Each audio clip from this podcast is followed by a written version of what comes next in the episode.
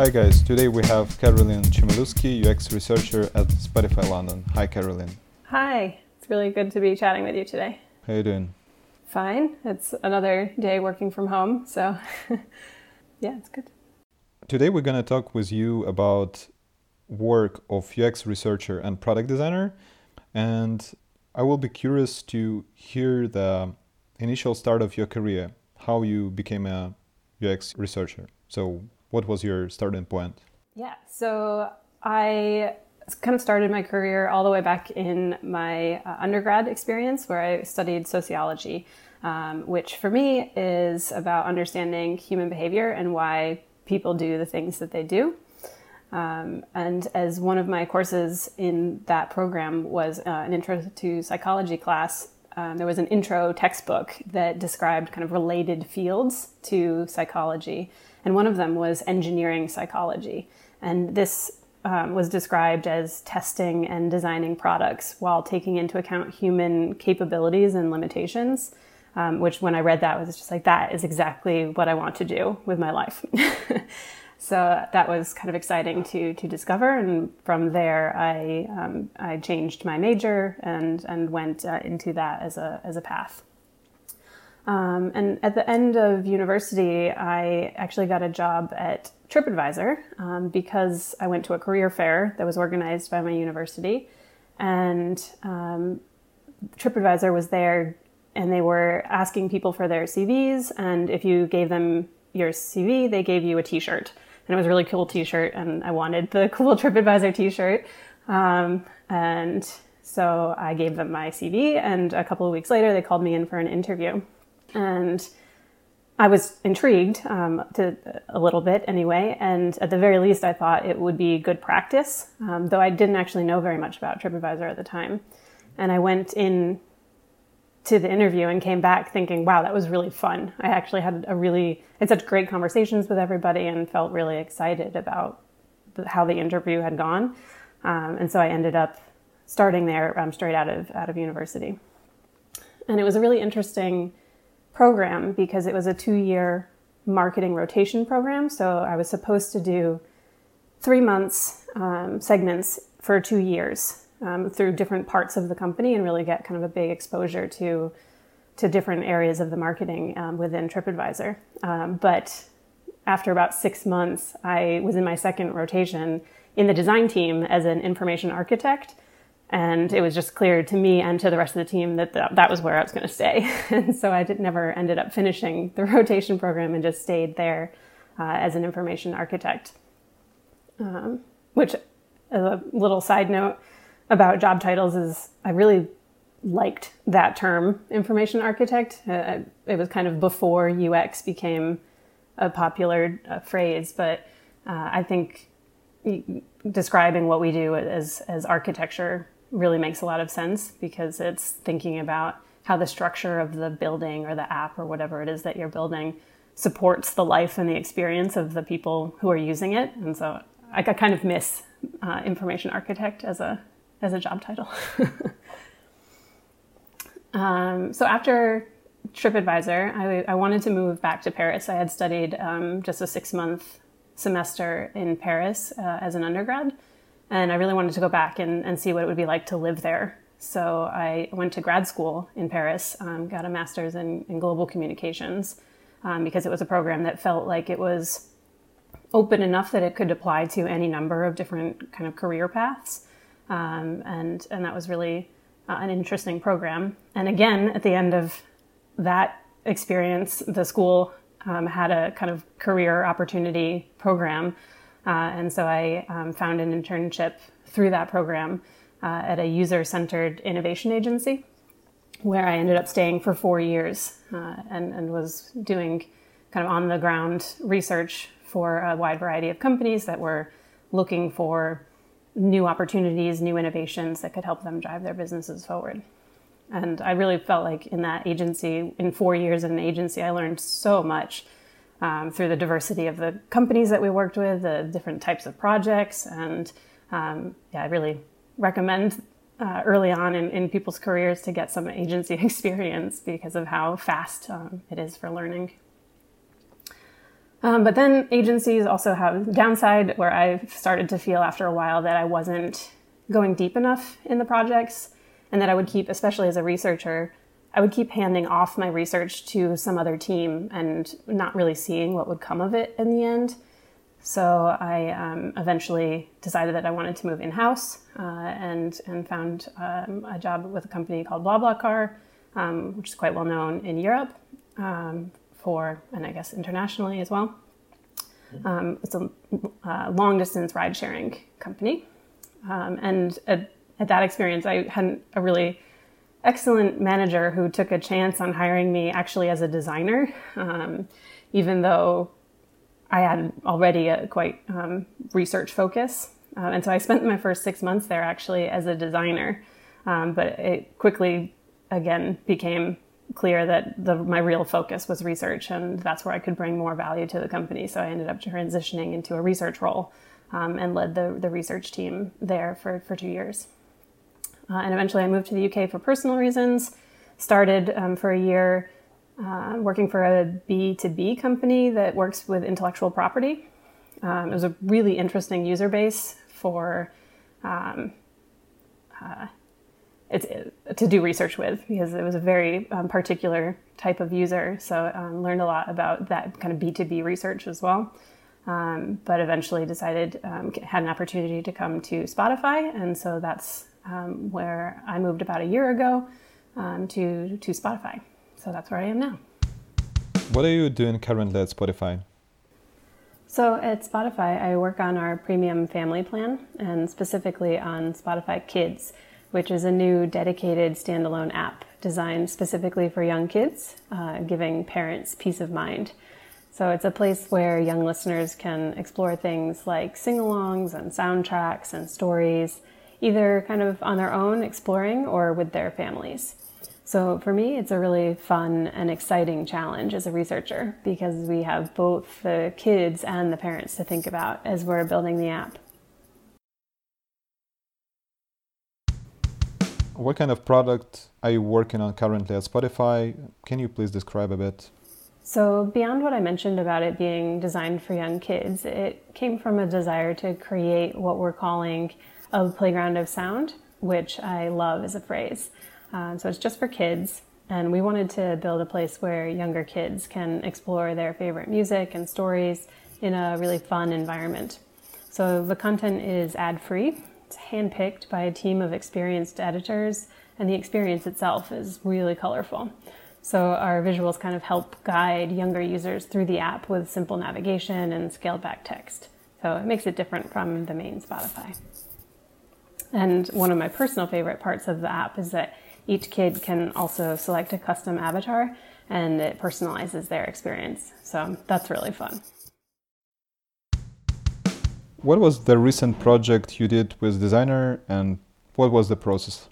Cool. Yeah, I um, so we work really closely with designers at Spotify, and very recently we did a project um, where I can't go into too much of the exact details of the project itself, but just in general, the pro- the process that we went through um, started with a lot of research, um, both from a qualitative and quantitative perspective. So we identified a problem uh, that we knew was occurring in in the um, experience, and we saw this in many different qualitative research um, exercises that we did, activities that we did. Uh, it was a recurring theme. And then we also ran a survey and were able to see that this was one of the top issues facing our users. And so we knew that this was something that we wanted to address. And we started um, with what we kind of call uh, the understand it phase to really deeply understand the problem. Uh, so we took all of that evidence that we had and sat down and defined the scope of what we wanted to fix. So we, we ended up with a problem statement of exactly what we wanted to address within the scope of this project. And that was done with the, the cross functional team, so the product manager, the designer, myself. So, yes, yeah, so we defined the scope of the project and the objectives of exactly what we wanted to achieve um, in addressing this problem. Uh, from there, we had a brainstorm session with uh, a wider group of the squad, so including the engineers, uh, to come up with a lot of different ways that we could start to address this exact problem that we had identified. Uh, and we came up with a lot of different ideas. We used the Crazy Eights sketching method uh, as part of that brainstorm and ended up with a lot of different concepts that uh, we thought would be interesting to explore as a way of solving this problem, uh, which we then went into a round of research. Um, so the brainstorm was led by the designer uh, and then kind of passed it back off um, to research working together to come up with um, a plan for how we wanted to test all of these concepts. Um, and so this was actually right at the beginning of the, the lockdown uh, here in London. And so we had planned to do research uh, in a focus group style in our office, and we had to change it into a remote um, testing. And so we did remote focus groups for the, this concept testing.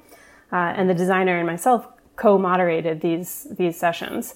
Um, and it worked really well where we were able to kind of tag team um, within the research and um, ask questions that were very specific to what both of our perspectives were on what we wanted to learn.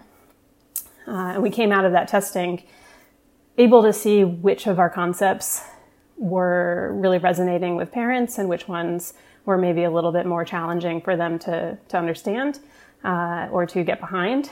And we were able to identify parts of each of the concepts that we knew we wanted to keep going forward. Um, so from there, we kind of put those ingredients together into a, a full definition of, of, various concepts that we wanted to move forward with. Uh, and we put those in a effort versus impact matrix um, that we had some conversations with our engineers around, uh, kind of a high, medium, low effort um, which unfortunately always you get some of some of those things that you think might be easy, and the engineers are like, mm uh, and so it's going to be a, a, lot harder to do. Doesn't mean you can't do it, but it's just always uh, really important to get that perspective in as early as possible too. Um, but we did come out with a few things that we thought would be relatively high impact and that were also relatively low effort. Um, so we prioritized those to, to start with in order to, to um, do some more testing and figure out to get some quick learnings about um, which of these ideas that we were um, had tested well were going to be able to actually address that problem that we identified in the beginning.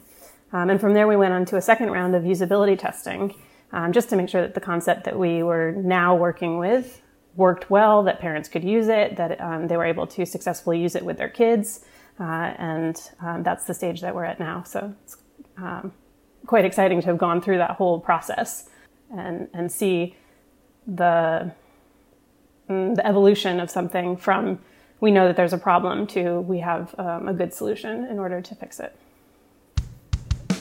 What would you recommend to a person who is going to be UX researcher or someone who is starting their career in this field? Yeah, I've um, had this conversation with, with some people who are starting their career, and I think the advice that um, that I tend to give is just to kind of get out there and start having the types of interviews and conversations and observations that you will need to have as a researcher.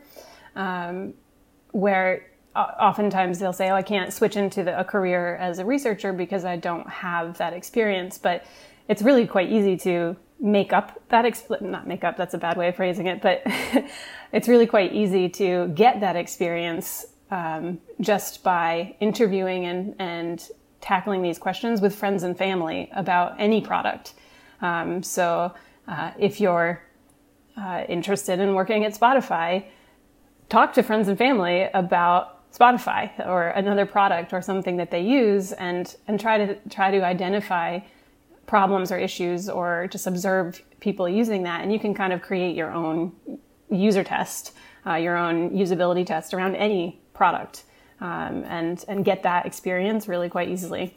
Um, and i think something that i've learned about research that has been really a fun thing to learn is that people love to talk about themselves. They love being participants um, and so it's really easy to get people to um, to participate in something like that. So if you tell somebody, "Hey, I want to talk to you for half an hour," and you can tell me everything that's um, that you think about this particular service, um, they're really happy to do so.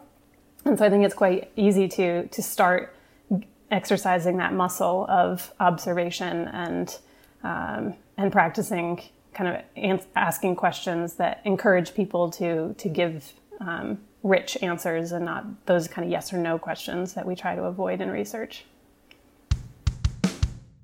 What is the basic set of skills required to be a UX researcher?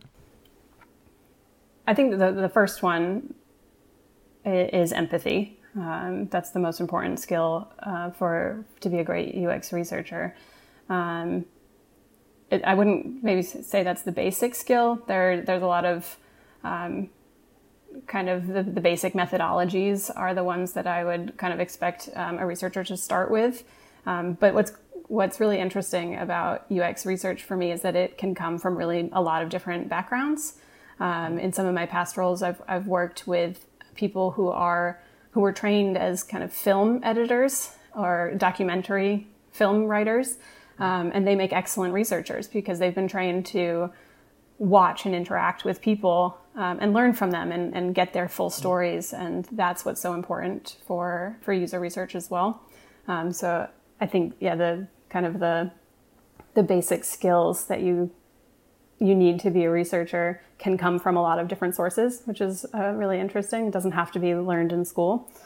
Um, but the that empathy for users uh, is the, is the biggest one for me. It's around understanding the reality of their experience, um, and not just identifying kind of the user need. I think we all, as designers, kind of know that that's something that needs to happen, but um, going beyond that to recognize what the user feels, what motivates them, um, what really drives them in this situation. Um, so I think that's really important. And empathy isn't just for the users, kind of as we were just speaking about, for stakeholders as well, um, and understanding what they feel and what motivates them too. Um, actually, I had a um, a, a manager once, one of the, the best le- lessons that I've kind of learned in my career. He said to me, um, Carolyn, no one will ever care about your research as much as you do. Uh, and it was a really important moment for me to kind of step back and realize that when I deliver my results to stakeholders, I need to think about what they feel and what motivates them and what kind of time they have, um, that they're not going to dive into it in the same way that I will. Um, and so I need to adjust the way that I speak to them and the way that I present my results in order to have the most impact. Um, so I, that's all about empathy. Um, another skill actually that is sounds kind of boring but is super important for a good researcher is um, organization.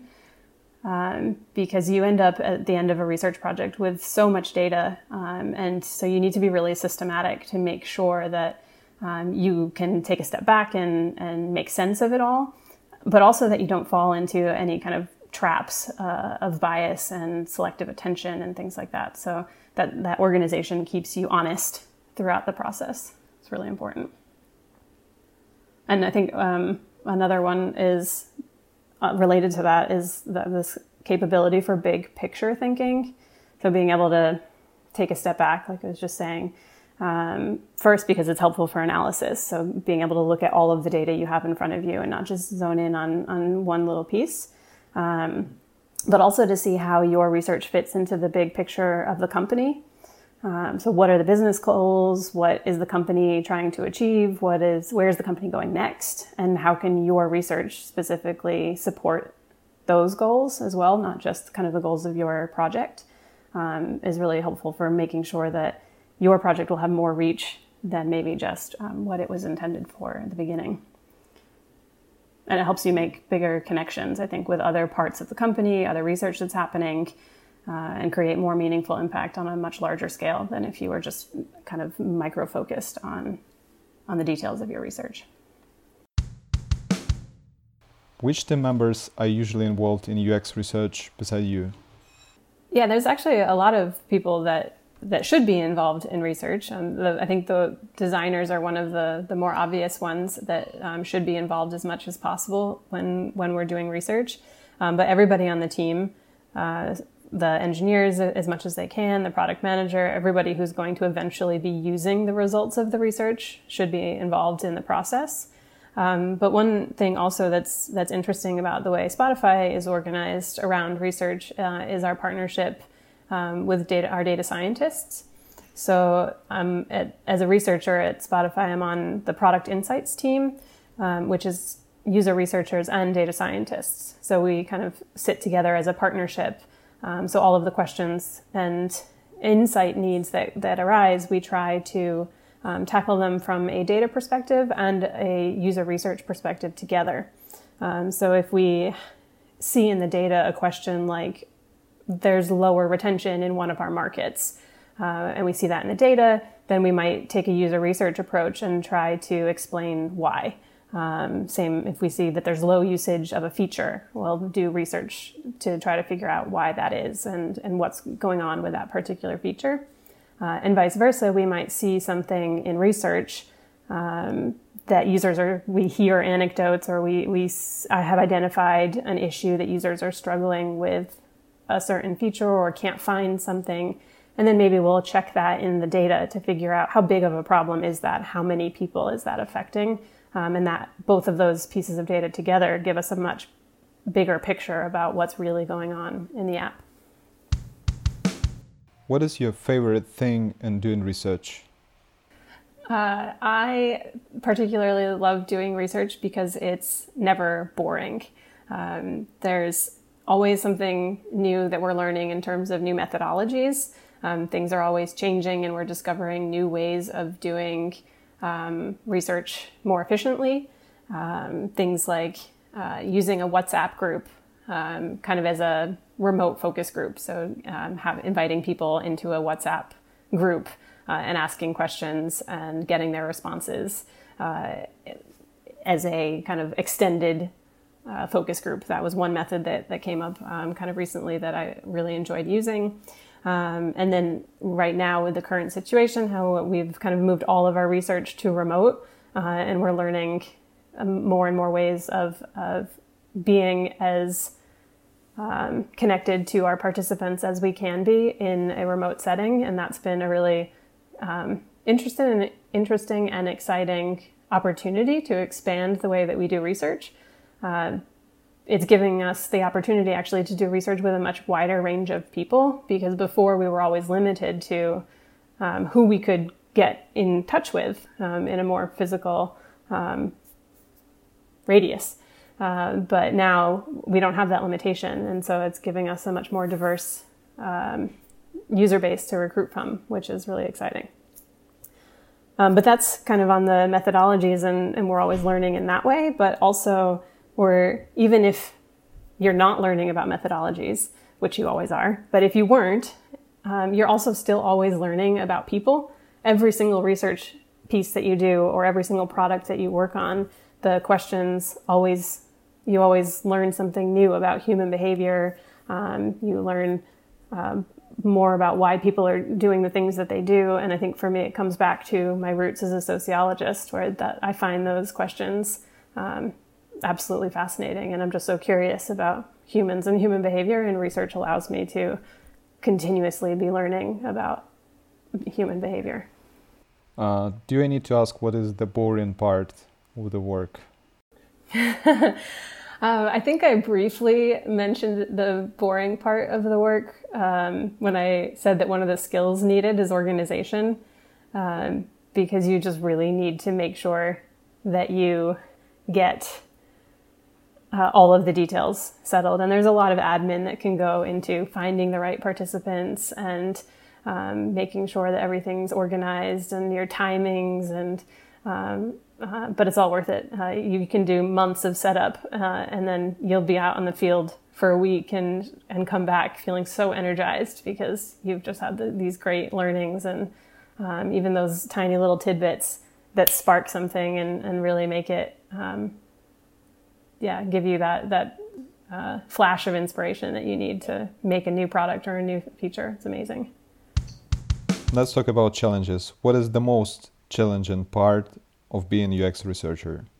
The biggest challenge as a UX researcher, I think, is getting um, stakeholder buy-in um, and making sure that um, that your research gets used and that people uh, that it's not just uh, some report that people get and then quickly forget and move on. Um, so as much as we can do to, like I was saying about having designers be on the field, um, for me, that's it's not just designers; that's everybody um, on the team, people who will be working on it. So product managers, engineers, um, people in marketing, uh, whoever might have a, a, say kind of in that final product should be involved as much as they can be in the research um, so that it's not just a report that they read and don't feel any connection to but that it's something that, that they've seen and they've seen users struggle with something and can feel that kind of um, firsthand uh, and will remember that better when they're actually designing something or when they're actually coming up with their marketing strategy or the strategy for the product um, or even building it as an engineer. They'll remember those moments better than if they just saw it um, kind of pass by in a research report um, so what we try to do as, as much as possible is make sure that um, people feel connected to the research and uh, can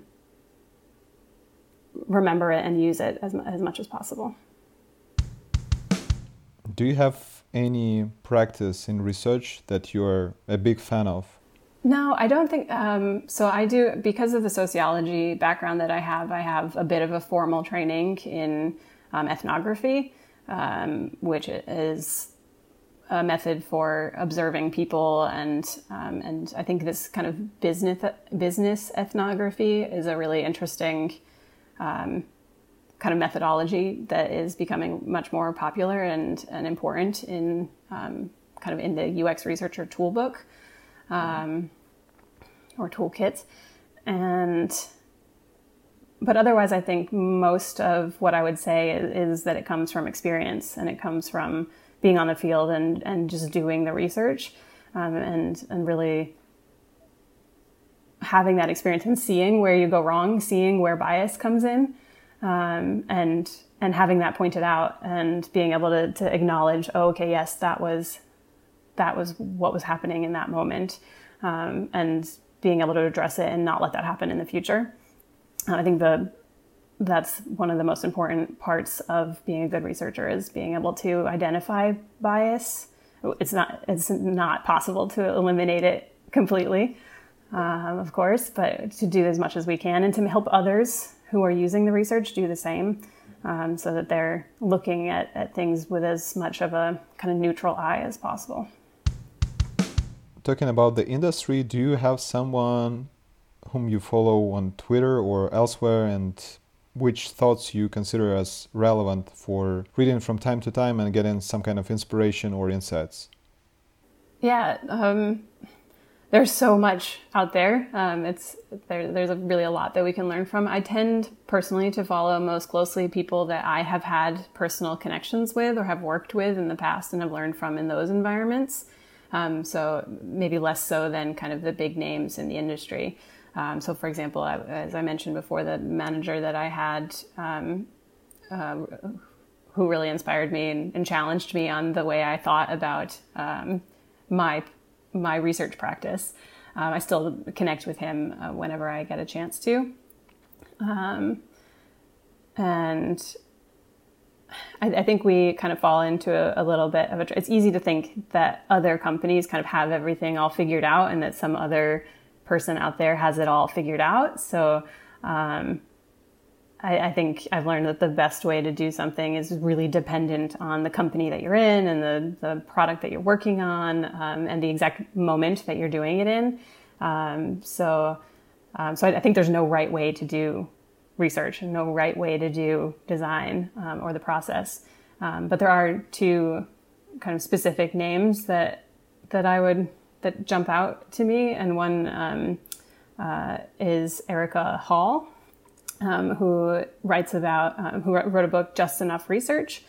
Um, and I like this one in particular since um, we talked about communicating with stakeholders. And this is one that I think is really good for explaining that research doesn't have to be kind of this big process that slows things down, that there are ways to have um, research insights along the process and, and, can really help communicate that to stakeholders if you have somebody who is um, maybe more hesitant to get involved in the research process. I think that book is one that that helps people get uh, get their foot in the door um, for when when it comes to research.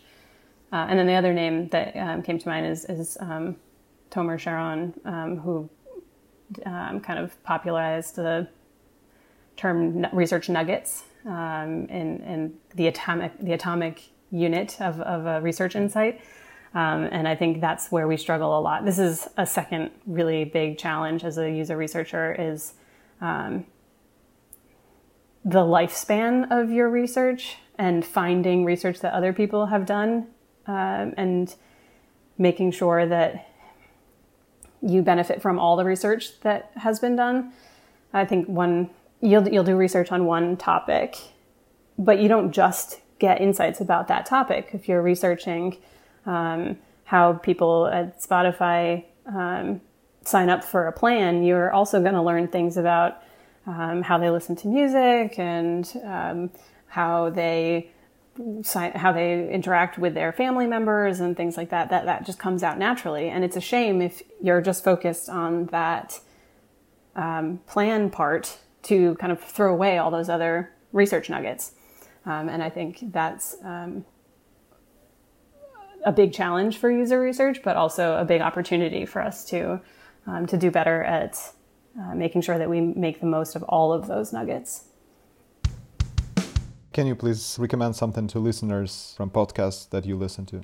Sure. Um, the podcasts that I listen to about research, um, there are three that come to mind um, Awkward Silences, Dollars to Donuts, and Mixed Methods. And all three of these um, kind of take uh, interviews with people um, who are doing research at other companies and uh, and speak to them about the challenges that they face. And um, I found all of them really helpful. And I think one of the most reassuring things about all of them is um, is how similar some of these problems are and how familiar things are. And I think that's what I was saying um, that nobody really has it all figured out. So um, it's it's great to hear how other people are doing it and and sympathize.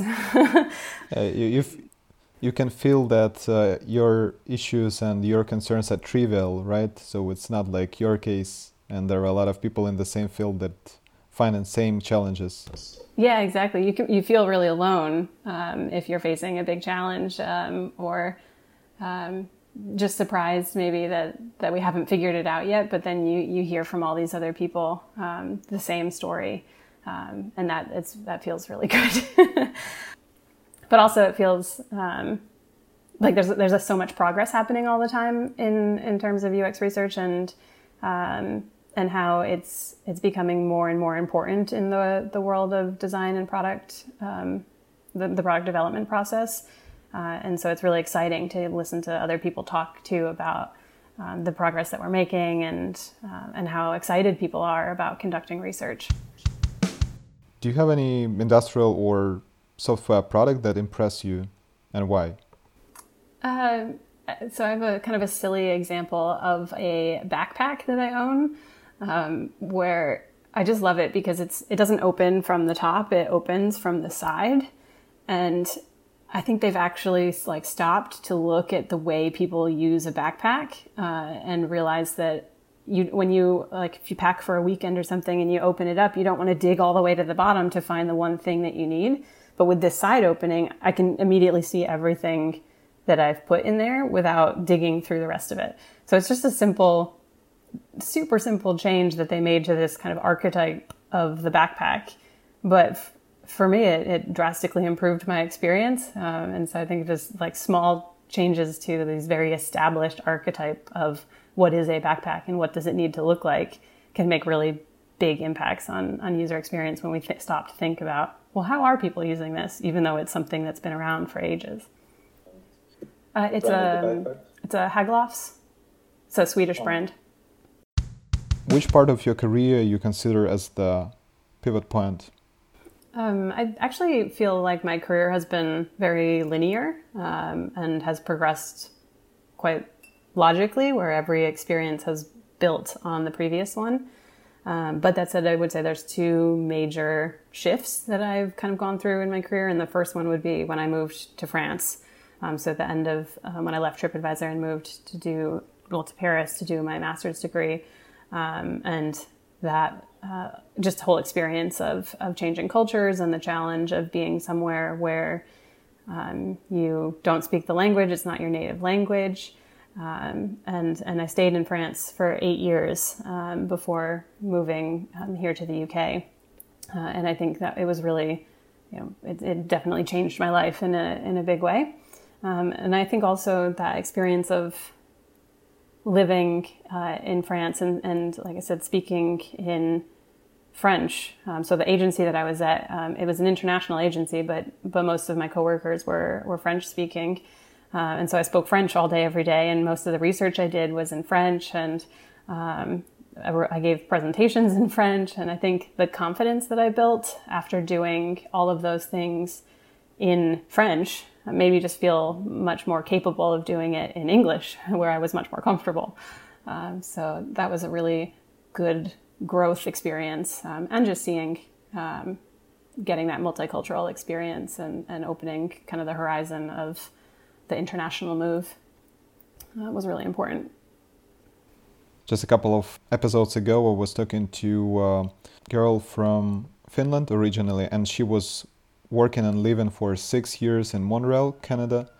And she also was saying that there is a kind of big shift in a life when you move to a different culture, different country, which is just strikingly different from the environment where you grew up. Well, it, it was for me. It was especially just like everyday things, like when I needed to um, call my cable company and get something changed with my cable company in uh, in the U.S that was kind of just a hassle, something I had to do. And in France, I was, oh my goodness, here we go. Uh, and I had, I wrote down a script of words that I might need to use. And um, especially on the phone, it's really hard if you can't see the person's face to know, to, to kind of read their lips and, and uh, help your language um, understanding.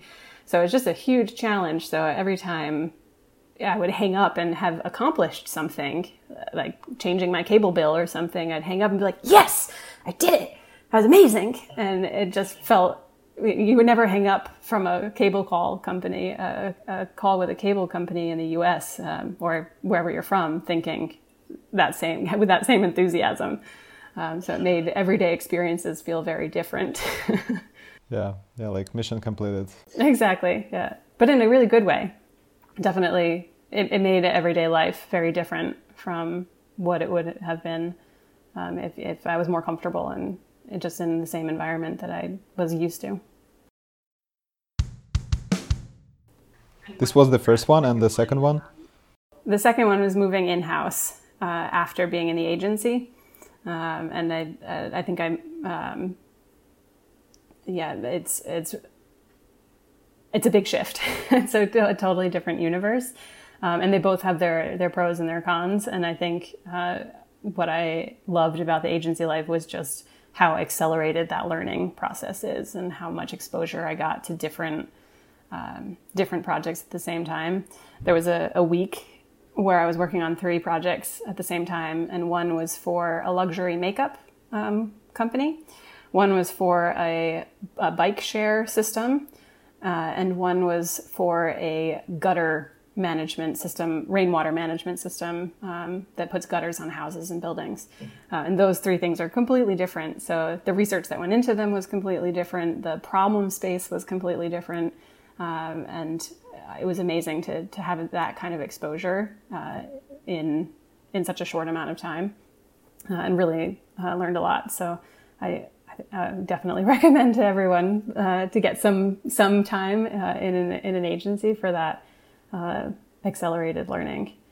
Um, but then uh, I, I did really enjoy going in house after that and the, the space that you have to really own a problem and to dive so, so, so deep uh, into the, the spaces and um, really deeply understand the users of that product and um, and see, to see it through, to deliver something, to make sure that the insights stay all the way through the um, implementation all the way to the end to testing, and then maybe even coming back and uh, and doing more research on it once it's live, um, which happens sometimes in agency too, um, but it, just in a different way.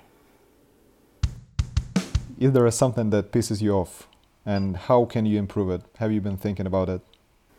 Yeah, I think um, I'll stick with the kind of the design world or the product world um, for this. And, and on that front, I think one thing that you sometimes see in the industry is this just copying things that other companies have done um, without really questioning if it makes sense. Uh, and so you'll hear someone say, well, that's how this big company X does it, or that's how big company Y does it. Um, and as if that's enough justification to do something in that same way. Um, and so we definitely shouldn't be reinventing the wheel all the time. If there are things that work, we should copy them and use them, and we should give users the familiarity of things that work. Um, but um, we should definitely remember that that even the biggest and most established companies are still testing things out all the time and figuring out what does or doesn't work for them. So I think it's really a way for us to um, kind of change this or improve on this. I think it's really important for us to be open to failure uh, and will be willing to fail fast. So we try things out, we recognize when they don't work, uh, and then try something else. Um, and so even if it's something that some other company is doing and it doesn't work for us, then we should be willing to not go down that path anymore. Um, and of course, I think one of the ways that we can address that is by doing more research with our users. How do you see the upcoming future of audio media services? Uh, yeah. Um, so I think actually the, the last few months have shown already just how hard it is to predict the future. um, yeah. But but I have noticed some interesting changes in my own personal listening habits in the last few months. Um, I'll admit that I was a, a really slow adopter of podcasts. Uh, and I only really started to listen to them regularly in the past year or so since I joined Spotify. Um, but in the last few months, especially since we've been at home a lot more, I found that I really want to spend more time away from my screens. Uh, and that podcasts are an excellent way for me to do that and to be up and about or cleaning or doing laundry or going for a walk, um, but still listening to something fun or inspiring or, or educational. Um, and I actually get a lot of my news now from podcasts. I'm studying Russian with a podcast. Uh, cool. Yeah, so, and I checked recently and I now follow 18 different podcasts on Spotify um, from none a year ago. Um, so I, I, think, well, um, I'm a researcher, so I'll, I'll, caveat that we definitely shouldn't take any one person's personal anecdote, um, even mine, uh, as proof of anything. Um, but I do think that the impact of the pandemic on how we divide kind of our listening from our viewing time um, that's definitely something that I'm going to keep my eye on and, and be interested to see how that pans out in the future. Thanks a lot, Caroline, for participating in the podcast and have a good luck. Yeah, thank you very much. It was my pleasure. Really fun talking about things about research.